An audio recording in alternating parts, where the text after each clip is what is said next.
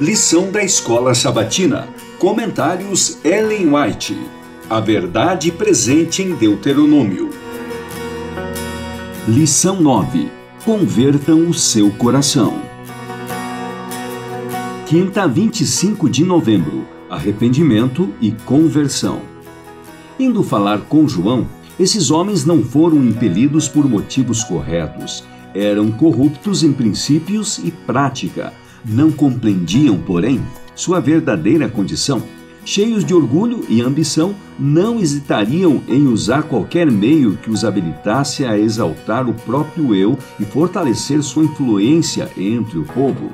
E eles pensavam que o batismo ministrado por esse jovem mestre popular pudesse ajudá-los a cumprir esses desígnios de maneira mais bem-sucedida.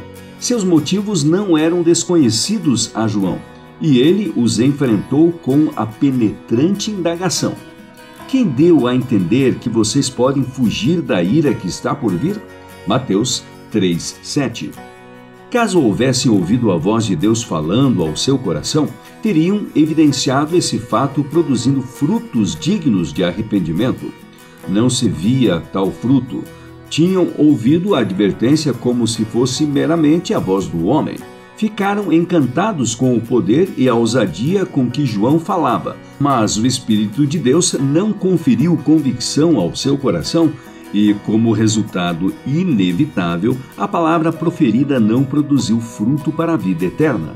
Este Dia com Deus, 7 de julho, página 195.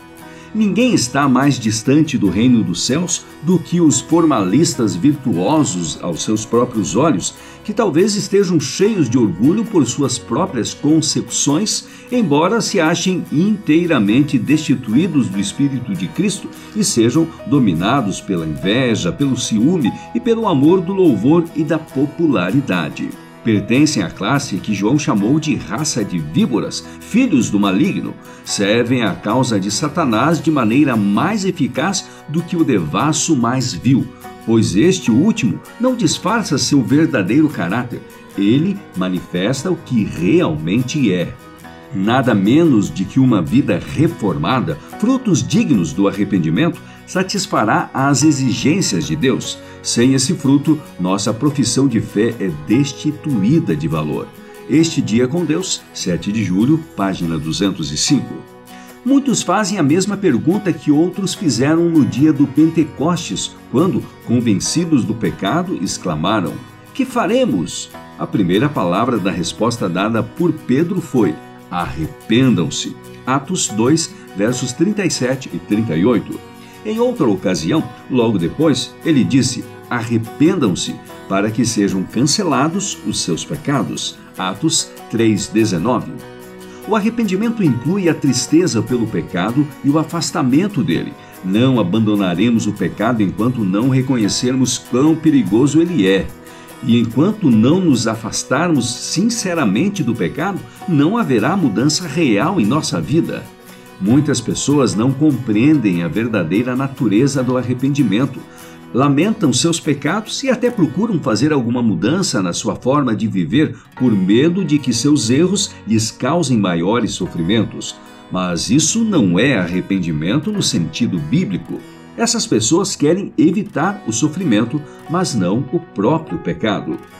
Quando o coração permite que o Espírito de Deus o influencie, a consciência é despertada um senso de culpa se apodera da mente e do coração dessa pessoa.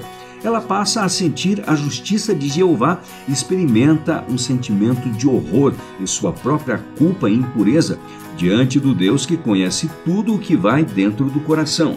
Vê o amor de Deus, a beleza da santidade, a alegria da pureza e deseja ser purificada e ver restaurada sua comunhão com o céu.